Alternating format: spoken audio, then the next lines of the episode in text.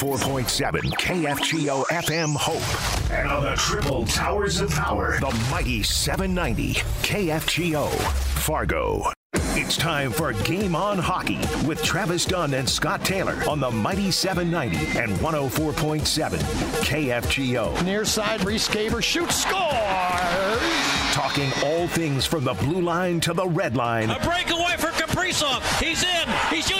he scores! And beyond. Sure, old time hockey. Like Eddie Shore. Yeah, yeah. Now, here are your hosts, Travis Dunn and Scott Taylor. Hey, hey, hey, from the Nilles Law, Law Firm Studios and broadcasting on the Mighty 790 KFGO and 104.7 FM. This is Game on Hockey with Scott Taylor and Travis Dunn. Uh, we appreciate you joining us each and every Thursday.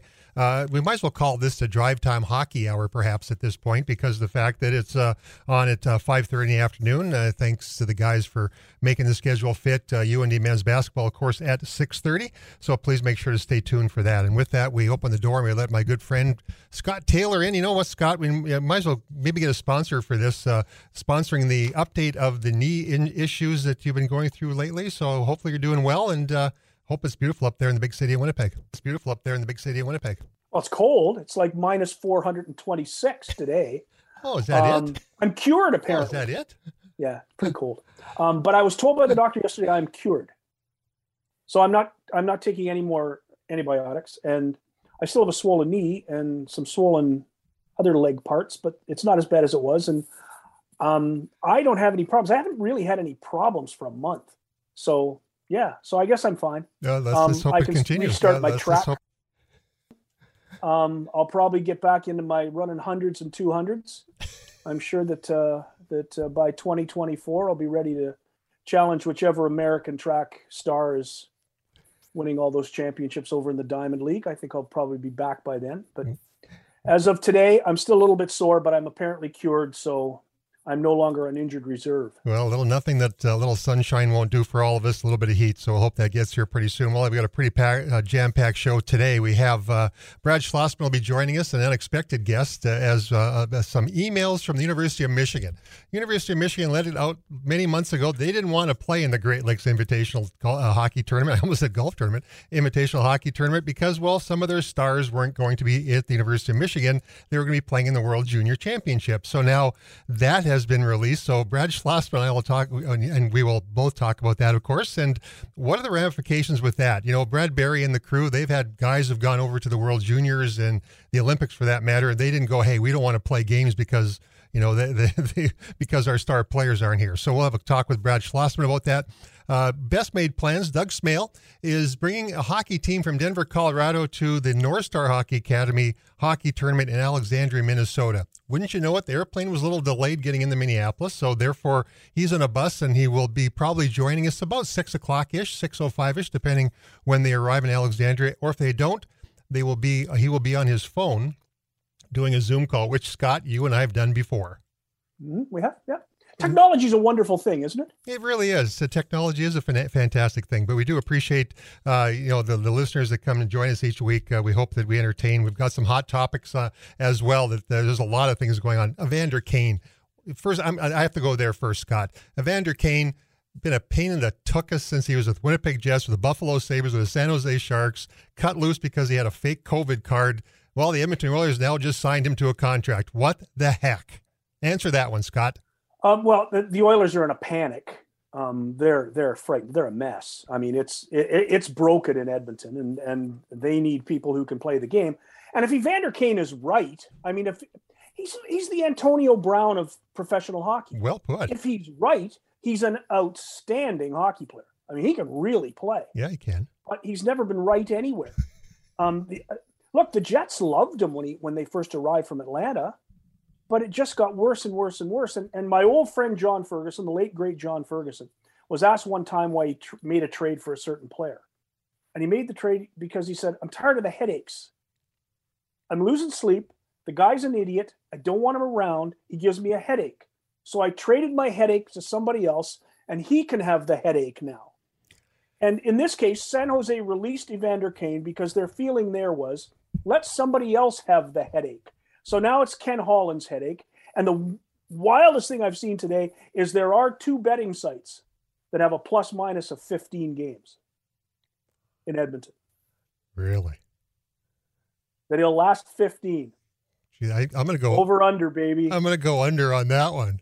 I think I'll go under on that one. You don't think he'll last 15 games in Edmonton? Uh, boy, you know, he, he's he's proven he hasn't lasted anywhere else very long. So 15, yeah, it's probably over. But you know, I'm gonna I'm a gambler. I'll go under.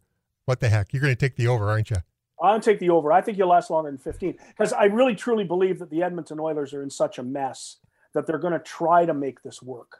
They're going to they're going to do everything they can to make this thing succeed. And I wouldn't be surprised to see him on uh, Connor McDavid's line quickly. Um, they're going to try to make this work and make him happy. Well, that would make him happy, of course. Uh, but also, Dave Tippett, a stronger personality. Would his his coaching style, Dave Tippett, of course, everything goes through University of North Dakota. So Dave Tippett, a former Sioux hockey player, 1982 national champion, uh, played in, played for the Hartford Whalers, one of your all time favorite teams. But he's the coach yes. of the team, a very strong personality. Would would that make a difference with Evander Kane? My guess is the strong personality might make it worse. Yeah, because he's the because Dave Tippett doesn't put up with it. That's that's true. Historically, he has not been one of those guys. Like we had Claude Noel here when when Evander Kane was here, and Claude's general impression was kind of a shrug and uh, well, that's the way he is. He can really play, but that's you know that's the way he is, and and so he stuck around longer than a lot of people expected. Um, weak personalities have trouble with Evander Kane. The strong personalities, I don't, I can't imagine those two mix. And what the real mess could be ultimately is if Kane and Tippett knock heads, who's Ken Holland supporting? Who that, keeps their job? That's your minus. Uh, that's, be, that's I your, mean, I think that's going to be a really interesting part of this. That's my winning bet under 15 if they butt heads. so what we're going to do with that, we're going to open the door. We have our, our sponsor content, the Pilot Mound Hockey Academy, Pilot Mound Manitoba. We have, you know, and who would have thought hockey teams would have had this in the past? Uh, someone who is the director or you know, social media coordinator. No one, I never have dealt with a social media coordinator at that level of hockey before. But with that, we're going to open a door and let Carson McConnell in. Uh, Carson, you're the uh, social media coordinator and director of officiating. Boy, I can I can only imagine which one of those is your favorite uh, activity on a daily basis. But uh, welcome to welcome to Game on Hockey. Thanks for having me on here. Go ahead, Scott. Fire away with the so, question. So, so let us know what is your favorite job. Do you like being the director of officiating more, or do you like sitting in front of the computer screen and having fun with those kids that play at Pilot Mound? Uh, you know, I enjoy both, but you know, weekends are definitely my refing time, and during the week is my hockey academy time. So I've kind of split her pretty good, and I enjoy both, and I enjoy being around all the kids both on the ice and off the ice. You know, yeah, yeah. As a social media director now, the importance, you know, with with academies all over the country now, and and getting obviously with COVID, you know, some of the lack of uh, travel by scouting staffs, etc. The social media aspect of that does that also include getting uh, video of players to those interested in seeing these players for potential recruitment into college? Yeah, it's definitely any way we can promote the kids, right? Uh, last year there wasn't a whole lot of scouts in the stands, so this year them getting back and back onto the ice and and into the showcases, it's important for us to promote them with video, even just pictures, just the small things to to give them that extra boost and encouragement to just to give them that that step to advance to junior hockey and for our girls onto collegiate hockey. Well, I have to say one thing: your technology is better than your dad's because Rick battled with it for the first couple of shows we had, and finally looked to, to get it together. I suspect you were there to make sure it worked. Um, yeah, but the world has, tech. but the world has changed technically, and you're part of the generation that has helped make that change. Is this something you see going on now more and more and more around the country? That these teams, these leagues, um, especially academies that are uh, uh in a really tough recruiting war in Manitoba. I mean, there are enough of them here um, but this is now part of the uh, of of the job and a part of uh, running an academy and what it's about. Yeah, yes, it's definitely added to the playing field because I mean, if you're a, a student athlete and you're looking for a place to go, you're either going to look at their website, you're going to look at their social media accounts. You want to see everything that goes on on a on a day to day basis, and all these media channels are a great way for them to get an idea of what a day in the life of a student athlete is at a Canadian Sports School League uh, program. And and I I think we do a good job at the Hockey Academy. We kind of advance into different things. So it's not always just about hockey, right? We have a lot of improvements in school and the off ice activities. Like lately, we've been taking them to spin classes, just all that extra stuff that kind of makes the atmosphere of a, of a hockey academy. So then you get to the weekends and you're the director of officiating. Do you call Pilot Mound games or do you let somebody else do that? Well, Pembina Valley is extremely short on referees. So I try and assign as many games to everybody else, and I take whatever is left over for myself. I'm usually just lining and and not head refereeing just because I'm too involved. But there is times where I am stuck and I absolutely hate it because I do have relationships with all the kids. But no weekends, I, I tend to be off the ice with with our kids, but I'm definitely on the ice somewhere else. Shortage. So you talk. You talk about shortage. Sorry, Scott, for that, but uh, okay. shortage of, of referees in is becoming a, a pandemic in itself, isn't it? Yep, hundred percent. I honestly usually spend half hour, forty five minutes trying to find referees for six games that we have on a weekend. Like it is so time consuming just because we don't have those numbers, and there's so many games going on, right? Like if there's a triple A midget or sorry U eighteen game and a junior game going on between Morden and Winkler, it's hard to get those elite guys out here to to do our academy games. We do have some local guys that do help out too, which is awesome. So, so when we talk about director of officiating, you're not the director of officiating in Pilot Mound. You're the director of officiating for all Pembina Valley. Yeah, so I have the t- yeah I have the title with Pilot Mound, so I do all the assigning and all the issuing, but I, I also help with Pembina Valley. So Jaden Weeb from Winkler is the head head, but him and I work alongside each other just because it's such a big job.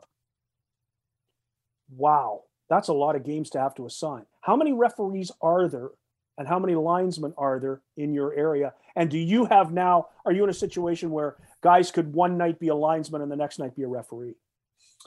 Yeah, so right now we have, I think we'd say 10 full time referees that usually just referee. And then we have probably 45 linesmen that just want to stick to lining.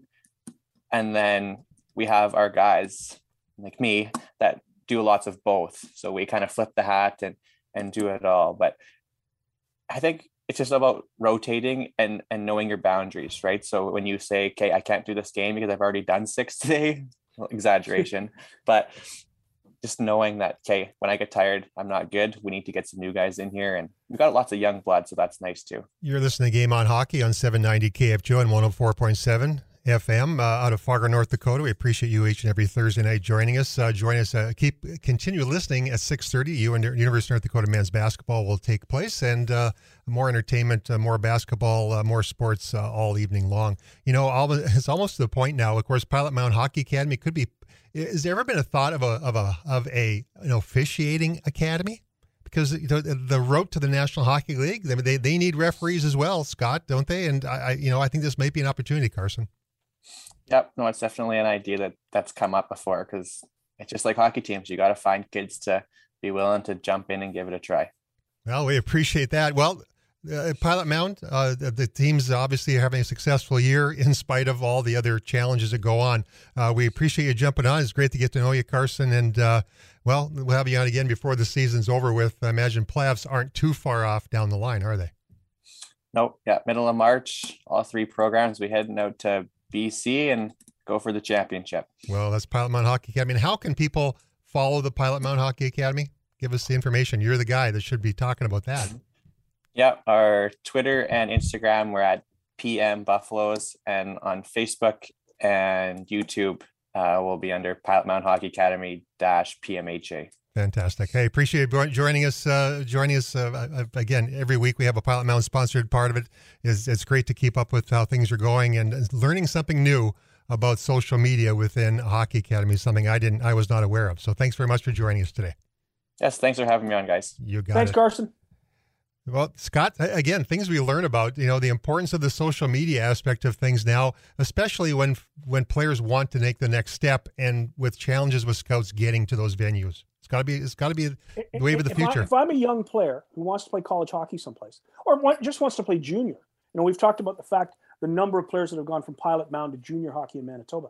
Um, if if I just want to be that type of player to get from pilot mound into junior hockey or college hockey, I want a full time social media director as part of the the deal. When I buy into this thing, I want to make sure there's somebody there who's going to send my tapes out.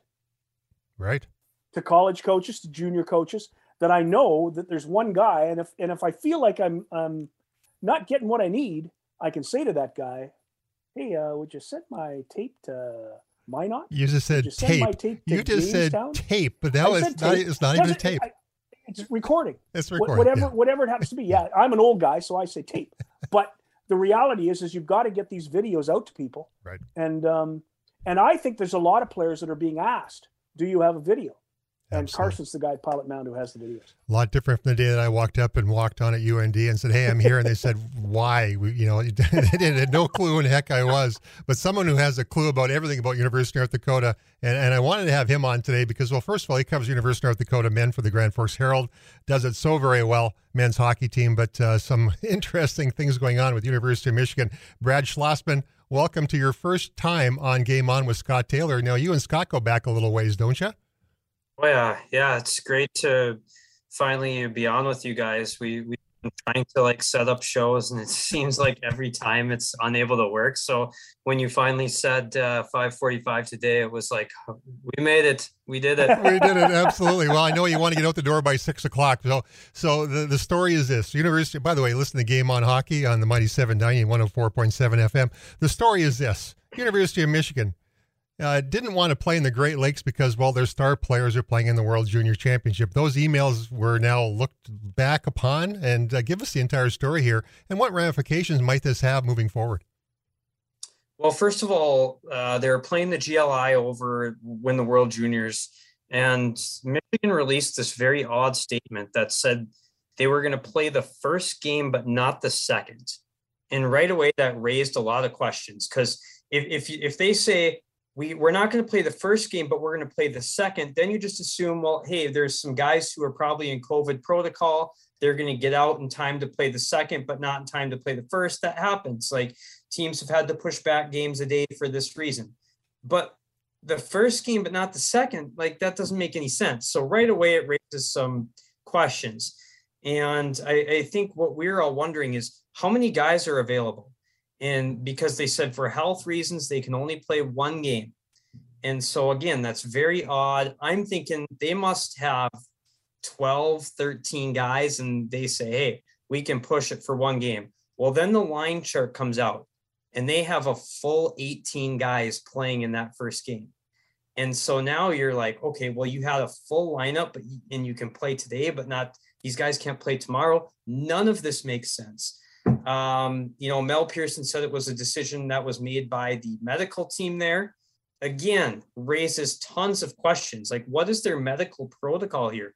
Like, if they only have a, you know, none of it added up. And then um, someone uh, FOIA uh, Freedom Information Request Act, so the uh, coach's emails, and found in uh, a couple emails that show actually he was trying to get out of playing those games and he was doing it back to the summer. So he knew all along he wasn't going to have the World Junior guys there and he didn't want to play without them. Um, you know, I think there's a lot of different points that could go into it. Uh, number one, you schedule the games. You know, you, you know, you play the games that you schedule. Uh, you know, I, I also think what kind of message it sends to the team, the 18 guys who are there. Like, you don't think these guys are even worthy of trying to play with them? And, and they had like two first round picks and like seven draft picks. Like, it wasn't a bad team. And I, you know, and, and I think we've just been it through two years where we've had games canceled, things out of uh, everyone's hands, um, reasons that players can't play, fans can't watch. And now all of a sudden we have a, a game where they can play and they decide not to because they don't like their roster enough. You know, I I don't think I, I don't think we want to go down that road. Um, I don't think we want teams coming up to Thursday and saying, you know, actually, uh, you know, Riese Gaber is going to be out this week, and let's let's just not. It won't hurt, you know, like that. That I, I think that should that should be happening. Um, and uh, clearly, you know, I, I know they were down a lot of guys, but you know, every, every other team's dealt with this. Every team has dealt with this in the last two years.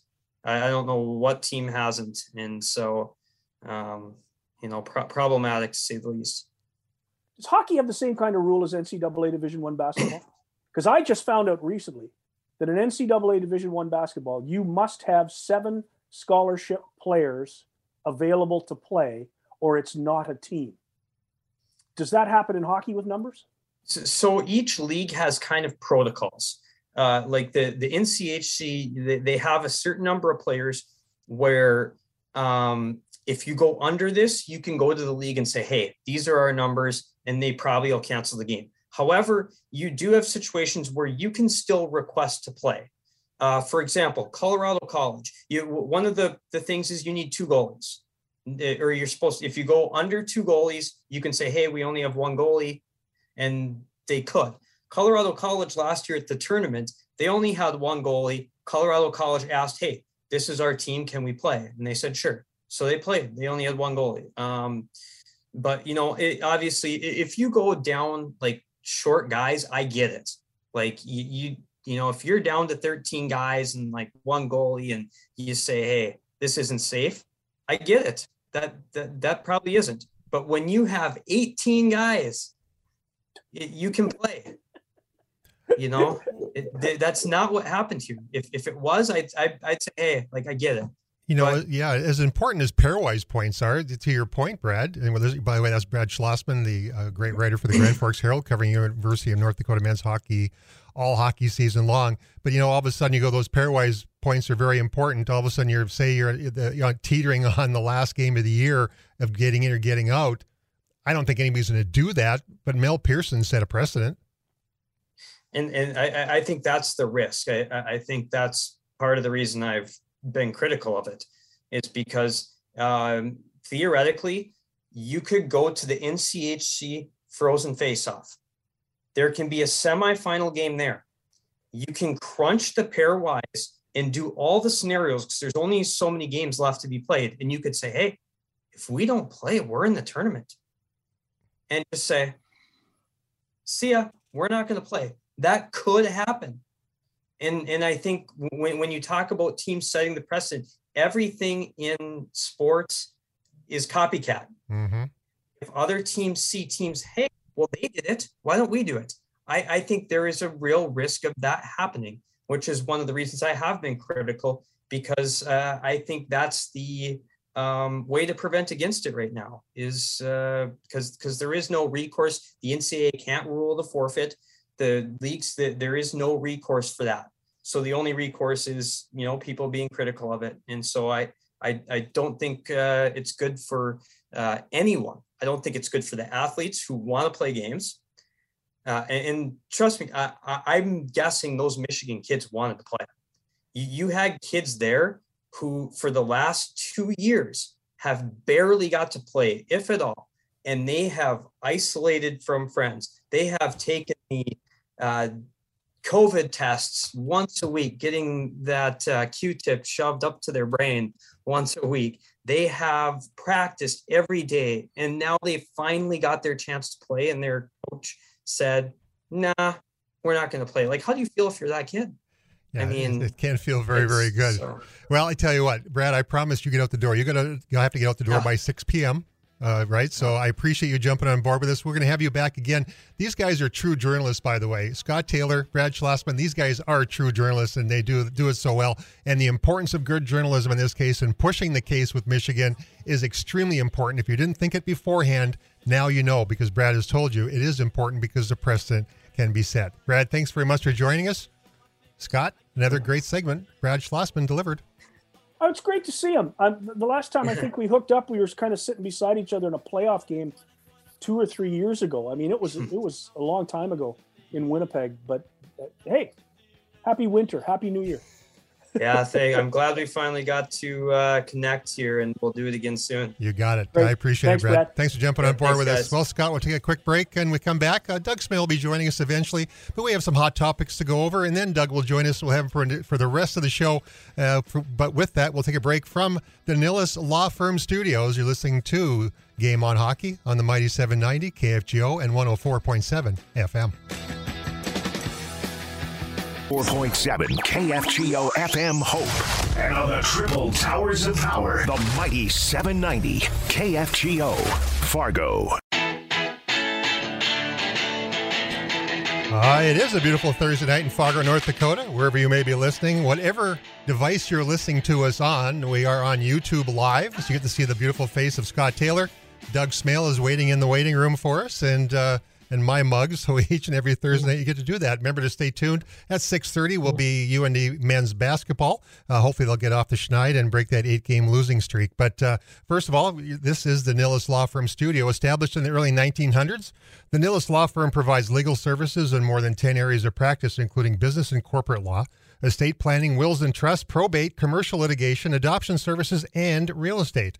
A division of Nilles Law Firm is Northern Title, which provides complete closing and escrow services along with title insurance policies for all types of real estate transactions in North Dakota as well as Minnesota.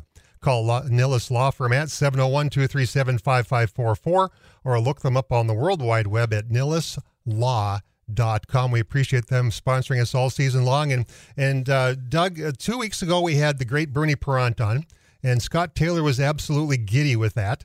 And when I told him that I was efforting getting you on, he was even more giddy. So with that, I'm going to let Scott start it off because he's smiling, he's jumping up and down, even on the bad knee, and uh, we'll we'll get this uh, off way uh, underway. But thanks very much for joining us. Uh, been a busy, long travel day for for you today. Thanks for thanks for having me, Travis if I'm going to ask the first question, my first question should be about Doug and his hockey team. But I go back way too far with Doug Smail to ask about what's going on today. I just want to know was that 1984 85 Winnipeg Jets team the best team you ever played on? And sh- was it the second best hockey team in the National Hockey League that year? Um, the, uh, the, uh, um, the best hockey team I ever played on was uh, 1980 national champion Fighting Sioux hockey team. So that, that's uh, um, still my uh, my mantra. Um, actually, as a pro, though, I think uh, um, we had another team in the we had three teams in Winnipeg uh, because there was such a revolving door with half the team and the coaching staff there. There were three teams that were contenders in the in the 80s that were, I would say, top top third of the league. Um, anytime you battle into the NHL and you're you're considered a top third team, that's tall cotton. So 84, 85 certainly was a good hockey club. Both P and Vinegar, we were missing, probably missing one, maybe two players. Um, and uh, the late great Dale Hawerchuk was always grumpy about the one player that we were missing in a key position. And uh, um, but uh, uh that was a darn good hockey club. And uh, unfortunately, that season Dale broke a rib and uh, didn't get to didn't get to keep us bumping along. That team had six 30 goal scorers, of which you were one. I don't think that's happened again, has it? Uh, no, I don't believe so. I think the Islanders were the team before that did it, and uh, everybody knows the legacy of the the Islanders. And to the hockey world, from uh, one Moose Jaw man to another Moose Jaw family, uh, please condolences to the to the Islanders and to the Clark Gillies family for his passing. You know, absolutely. You know, and uh, yeah, what a what a, what a big man, what a uh, what a gentleman on top of it, and what a loss to the, the to the New York, New York Islanders and the National Hockey League as well. Doug, one thing I'm looking back at now, I, you know, I run the hockey DB thing, and one thing you were really good at when you were younger, and and you through your NHL career, you could score goals.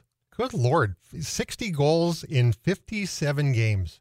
Uh, is that was that what you wanted to do, or it just came naturally to you? Um, I, I, think that uh, goal scoring is something everybody loves to do. I don't care who you are as a hockey player. Look at uh, look at uh, Big Reaves in New York the last week. They're getting a couple. He's smiling from ear to ear, and so everybody likes to score goals. I think that uh, um, you have a nose for the net, and and uh, if you have a nose for the net, uh, there's something there that is is innate in some in some cases, and um, somewhere along the way, I seemed to lose my instinct for that in the NHL. But I think uh, no, I think it was it was always something that was uh, was a part of my game. Well, I tell you what, one thing that I never could do was score goals. I could block shots, few them off my neck even back in the day, Doug. But uh, one thing I, can, I, know you are, and, and, and I, had uh, Darren Jensen on my Saturday morning show here last week, and we talked about, uh, you know, the very thing about uh, your acting career. Uh, it really came to the forefront in 1980 when, when a contact lens slipped out of Darren Jensen's eye. during a national championship game, and you had to, and you were told to take a dive that no one knew on the team that you were going to take. Uh, it, uh, walk through that scenario and how it was uh, brought about without the rest of the team knowing that was going to happen. It scared the heck out of us. Well, actually, uh, uh, Jenny or uh, the situation came up where one of his contact was dislodged and he couldn't see, so he was somebody needed to do something. I overheard the guy saying it, and I nobody suggested I do it. I just said I got this. Okay. And so it, it, it, just it just happened that we won the draw and puck came to me, went down the boards, and Tommy Laidlaw stepped up, and as he came to hit me, I bailed out and fell backwards, and it looked like a real bad hit, and I just stayed down, and uh, it, it, wasn't a bad hit at all, and uh, um, yeah, so it it, it uh, there's a little settling on the ice and people come running over and I just laid there. Erwin Martens, I remember, was over there. He was actually laughing, and, and he said, "Keep your head down. You're laughing too hard." And so it was, it was kind of funny, and because uh, AJ, our trainer, had to come over, and then he slipped the uh, contact lens solution into Erwin's glove, and uh, then Erwin took off and went down, and he got his contact fixed. But yeah, that was uh, it was a fun deal. It really was. I know what we're going to do, guys. We're, we need to take a quick break to kind of catch up on the on the commercial breaks here to pay for this fun and frivolity we have to do each and every week. Uh, Doug, you're going to hang out here until six thirty until we finish yeah. this show. Up, we got a lot of good stories to tell. Uh, Scott Taylor's got a lot more questions, and he's still giddy about having you on. So we appreciate it. Uh, you're listening to Game on Hockey on the Mighty 790 and 104.7 KFGO. Uh, this is Game on Hockey every Thursday night. Make sure to stay tuned at 6:30, University of North Dakota men's basketball. With my broadcast partner Scott Taylor, we have uh, well again Scott's giddy. He's a fan favorite. He's Doug Smail, uh, former teammate of mine. I'm uh, very proud of this young man. He's done a lot of great things and a lot of great things for a lot of young men coaching hockey for uh, today, and we'll get into that here in a little bit. But Scott, you have a bunch more questions so far away, Doug. So go right ahead. How did you develop the speed? I mean, we go back. You're coaching now, and you're coaching kids, and you're teaching kids how to play hockey but you were one of the fastest players we had seen in the 80s when you entered the National Hockey League. How did you do it? How did you become the skater that you became? You know, uh, a couple of short stories here. Number one, I'm at North Dakota, and, and uh, in my last year, Carol Wilson, Rick Wilson's uh, fantastic wife, and uh, she was our power skating coach, and and uh, she hadn't spoken to me all year about my skating, and I uh, I said, Carol, I, I finally went up to her. I said, Carol, um, is there did I do something wrong? Am I a hopeless case? Am I lost? You haven't come up to me and said one thing about my skating. You haven't corrected one thing. You know, my my my gait, my stride, my edge work. You haven't said anything. I said, "Am I a lost cause?" And she looked at me. She says, "All you need to do is go home tonight or go to your dorm room, pick up the phone, call your mom and dad, and thank you for what they gave you." Because I can't correct anything about your stride. It's about as perfect as I've seen. And I don't, I'm not saying that arrogantly. That's just what she said. I, I knew that, you know, after I started analyzing my own stride, I knew I had a few things to change, but, um, uh, so I, my parents, I guess they were both athletes and they gave me my genetics. Number one, number two, I played every sport growing up. I was we did nothing but just run and, and skate and just work and just, you know, so you develop some athleticism that way. And then, uh, um, key to genetics. Um, when I was signing with Winnipeg, when I signed with Winnipeg, I asked John Ferguson, I said, John, I said, uh, uh, why did you sign me? I had 14 NHL interested parties, um, had several offers, and I, why were you the one that, that made this offer? It was it was equal to two other teams, or but I, I decided on Winnipeg. And I said, why did you offer me what you did? And he said, you know, Dougie, when I was growing up and I was playing junior hockey in Melville, um, uh, senior teams used to come to to to to Melville, and I used to go to the games. And there was this one guy. He was a he was a small guy, and and uh, um, he came in. I just he just worked like a dog, and he just kept working and working and working and working and working. And uh, being from Saskatchewan, uh, uh, he said uh, he said when they saw me play, he, he made me pay, he paid me a talent compliment about my skills and he said we, we have to have him and and and and w this. If he can work 10% as hard as that guy um, who was another small guy then we we're going to sign him for sure. And uh, i said that's great for you but what does that have to do with me? What does that guy have to do with me? He said doug that guy that i was watching was your father. And so that's where i got my legs it was from my dad. Wow Wow. So You say you played all the other sports. Is that what you recommend to the kids in your program? yeah, we have uh, at, at, uh, Rocky Mountain Rough Riders in Colorado. We have we have Rough Rider baseball, we have Rough Rider basketball, Rough Rider volleyball. Um, we're, we're, we're moving on to other areas. Uh, Tony Zadeo from Thunder Bay, uh, ex North Dakota guy. Um, he's the one that owns the Cedar Rapids Rough Riders. He, you know, I talked to him about branding the program with Rough Riders years ago, and uh, he's so behind it and expanding it to the model of a uh, sports club in Europe. Uh, our guys don't get to get to play those other sports at, at our ages, but they're they're certainly welcome to. Um, but I certainly recommend you know a young guy growing up playing numerous sports if they can. Well, one thing, Doug, uh, to clarify, you did I hear this correctly? You were you were a shortstop in baseball. You were offered baseball scholarships as well, or opportunities to play college hockey or college baseball. Pardon me, in the states. Uh, yeah, when I was 16, I was offered. It was actually a prep school deal set up by the Cincinnati Reds and their Canadian Western Canada Scout, and uh, they had me targeted to a Division One school after that, and uh, yeah, I was fortunate in that. And um, there's a funny story with that, guys, and and and uh, in doing that, my dad was a big baseball guy. He wanted me to take the deal, and I I said no. I I just thought to myself, jeepers, short white Canadian going down to the states to play ball. I don't know how that's going to work, and my buddy actually took the deal and he went down. He came back after his first year and he saw he saw me at a party and we didn't even say hello to each other. He just looked at me. He said two words, "Good choice." and I looked at him and I said, "Why?" And he said, "Because they all run like a deer.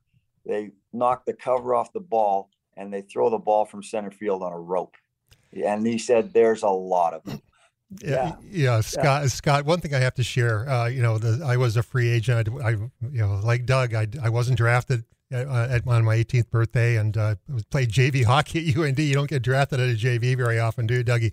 Uh, but uh, the uh, the Winnipeg Jets was was someone that one of my Don Baizley had talked to about me, and Don Baizley wasn't my agent, but he was agents for Anders Hedberg, uh, Ulf Nilsson, some very good hockey players. He said, "Well, no, he's not good enough. You're Dunn's too slow." The reason I was too slow is I practiced against this guy named Doug Smail, and I, the, the best banner I ever saw ever at the Winnipeg Arena was the definition of speed moving at a snail's pace. That one of our drills was Doug. Remember this one: defensemen stand at center ice. You would start in the corner. When you hit the blue line, we had to turn and try to catch you by the blue line. By the time I turned, you were already shooting the puck on the net. So there's no point in me even doing some of these drills. I, I think you're exaggerating. No, no, there's no exaggeration. Well, I, I, I got to chop you down with it with my big stick, but that wouldn't have worked very well either because Gino wouldn't appreciate that. But the, the one thing about that, his speed made the rest of us better because we had to practice against him on a regular basis, Scott, and uh, that was that was a difficult circumstance. Believe you me. Well, he wasn't a bad hockey player in the National Hockey League either. No, no, he wasn't. He was a good no. college player, but not a bad NHL player. How do you like coaching? I mean, that's that's a big step for a lot of guys is to, to, to stay in the game and coach and a lot of guys want to coach in the National Hockey League, but you're coaching young men. Um, uh, what's it like for you? Do you like it? Is it is it something that um, you always wanted to do? I, I actually my my son, uh, bless his heart, he uh, he, he kind of drug me into it, and uh, um, some guys asked me to help out with a program down there, and um, I got involved, and and uh, my mind is, is one that I have to have a plan to go forward with. So when I started coaching, I, I started writing business plans for coaching and business plans for how I had to try and get the, the hardest thing for uh, guys that are just players. I believe the hardest thing for guys as players is to take everything that all the coaching staffs give us through our pro career. And I mean, uh, you look in Winnipeg, you got the Tommy Watts from the Tommy McVies to the Tommy Watts, two different kinds of styles. And you got the, the Brian Sutherland, Barry Longs, the Bob Murdochs, the Dan Maloney's, and and uh, um, a lot of different guys that were, were coaching us. And so you you try and take everything you've gotten from your NHL career, your playing career, and you try and put it into a coaching format. And so all the stuff that's jumbled into our head, you try and get it out to an ordered fashion, and try and get it out to an ordered fashion depending on the age and skill and and the, the mentality. And so um, I've enjoyed putting the structure together. Um, you know, for for our uh, coaching staff with the AAA program and uh, laying down the way that I think it's best um, in, in a structural format and letting the coaches run with their with their skill sets. But I enjoy it. I, I enjoy the kids. Um, it's it's more difficult every year because I you know the uh, to use the, the the modern day term of the woke generation. It uh, there's been a a huge loss, uh, what I'll call um, some integrity in the game, uh, I guess, and uh, um, it uh, are you guys there? Yeah, we're still here. Keep talking. Yeah, yeah. And so it, it's it's it's there's there's a little more difficulty in what what they have to do, boys, and and have to what they have to deal with uh, socially, uh, what they have to do, um, and the things that are coming at them socially uh, to focus on the sport. It's a lot more difficult for them and and coaches um, to keep a boy on task. I guess you would say, and and that's difficult, and yet uh, it's it's really rewarding. I enjoy the time with the guys and uh, our 13s through 18s, and and uh, also with another organization that I work with. It's a, a, small organization, but there's four or 500 kids in it. And so I'm the director of skill development for it. Uh, and we we just it's just been really enjoyable putting something into the boys' lives and trying to guide them into the social world as we know it here. The last two years has been difficult, but really rewarding. That's the voice of Doug Smail former UND Fighting Sioux, former Moose Jaw Canuck, by the way, former Winnipeg Jet, uh, a Cardiff Devil. Well, we might ask a few questions about that moving forward as well. Uh, you're listening to Game on Hockey with Scott Taylor and Travis Dunn each and every Thursday night. Again, make sure to stay tuned at 6:30. University of North Dakota men's uh, basketball uh, coming up. But I have to also throw this in. This segment brought to you by the Golf Center in Grand Forks. Uh, Grand Forks, North Dakota has uh, got a great, great place to go buy golf equipment. in business for 35 years. Custom club fitting from Ping. PXG, Titleist and TaylorMade as well as custom putter fitting.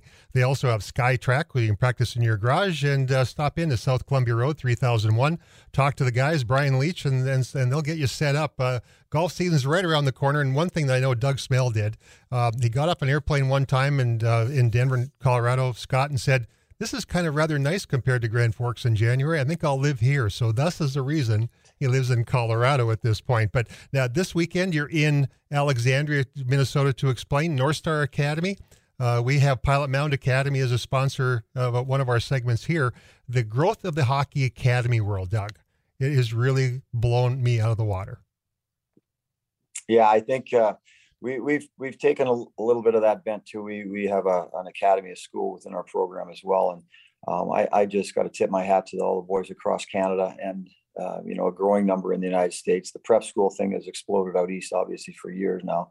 Um, the uh, the opportunity to um, develop uh, the athletes in the academy setting and the prep school setting is uh, you you can't compete with it under the old circumstances. Uh, I think it is absolutely uh, the stock of the future. Um, there's so many more touches they get on the ice. There's so many more touches they get in the training room. So many touches in the skill room. We built a we built a skill room in our facility last year where the guys do they get uh, two to three sessions a week in that skill room where they're working on all kinds of mechanical skating movements, all kinds of mechanical hand and stick handling movements. And the hockey academies uh, just have, have, have, expanded the developmental developmental capability of a, of a program or organization or team we have talked often on on this show about uh, the growth of hockey in the United States, uh, uh how much better it's getting, and and the fact that the NCAA Division One is now in Arizona, it's going to South Dakota, um, it, it's going to go on to Long Island. Um, it is growing every every year, almost every day. How much better is the hockey in Denver from when you started this program to how it is now? Well, how I are your numbers? Are your numbers rising? Oh, well, our numbers in, in our associations are, are, are, are really good. And uh, uh, the, the, the biggest growth the last couple years has been in girls. It's just out of this world with girls hockey.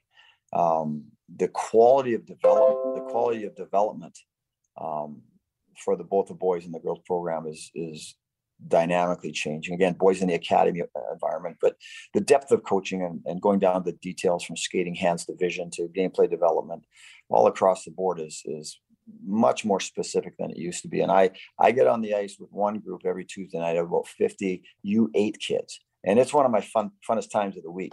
But we set up a we set up a system. I got a system set up for all the dad coaches are out there and some of the other coaches, and they walk through what I what I lay down. But it's specific, it's detailed. They don't stop for an hour. Now we got them in different tranches where they they they got about a 12 second rest between every rep that they do for a full hour. Now these are seven and eight year olds, so it's uh, you're you're challenged. I mean, myself, I I'm I'm I try to challenge myself to what we lay down for the kids. And, you know, these, uh, we, we do some camps sometimes. And so this is the level of guys that, they're challenging each other. I think in Colorado we're challenging each other across the different associations. Say, hey, what are you doing? What are you doing? And it's it's fun. It's a it's the hockey world. It's the family of hockey. It's great.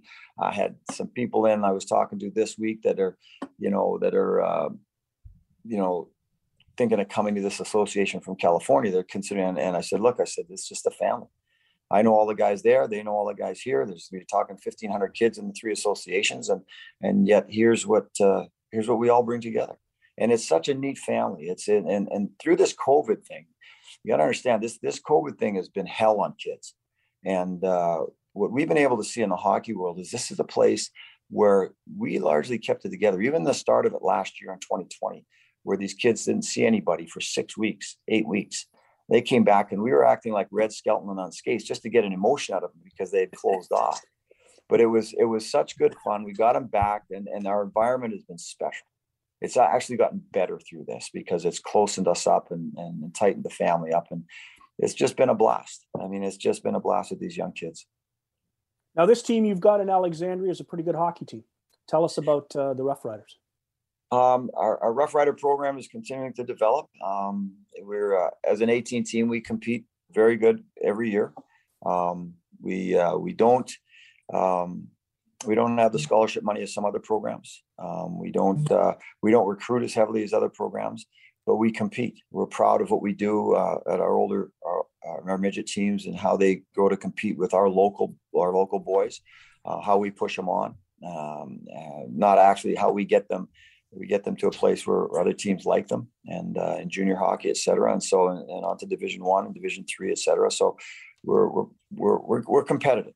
Um, we're you know, we were at nationals last year. We hope to get there again this year. Um, um, and we uh, we compete. We compete.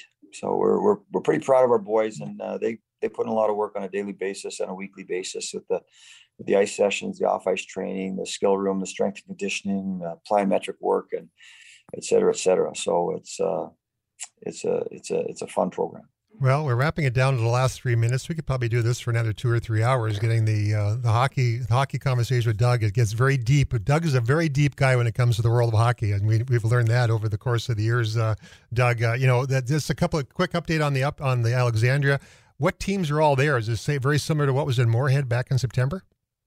Uh, no, and we we went to Alexandria last year. We there's okay. uh, there's four uh, four teams that are there. Um, uh, North Star Academy, uh, Milwaukee. Milwaukee is there, uh, Sioux Falls Power is there, and us. And uh, so we'll we'll play three games and go home. And our 16 team and our 18 teams are in uh, Alexandria this weekend. Well, Doug, we sure appreciate you jumping on board. I know Scott Bernie Parent a couple weeks ago. Now Doug Smail. How more? How much more giddy could you possibly get? Well, what, what we have to do is we have to get Doug into the Hockey Hall of Fame. Yeah, that's that's uh that's funny. That's funny. He, he is the holder of the fastest goal to start an NHL game at four seconds. I witnessed it, and I don't know how that St. Louis defenseman passed it to him. I, I was cut by St. Louis. That's the only thing I can say. Really?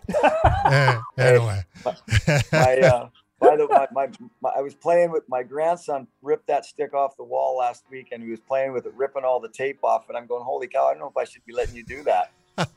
well, you got to send that stick to my buddy Craig Campbell at the Hockey Hall of Fame. Maybe they'll remember you and get you in. Uh, Absolutely. Well, I think that, that there'd have to be a there'd have to be a numbers factory on my numbers before that happened. Uh, hey, Doug, thanks for joining us on this Thursday. Really do appreciate it. Hope you had a great time. I know we did, and uh, we'll talk to you somewhere down the line, my friend.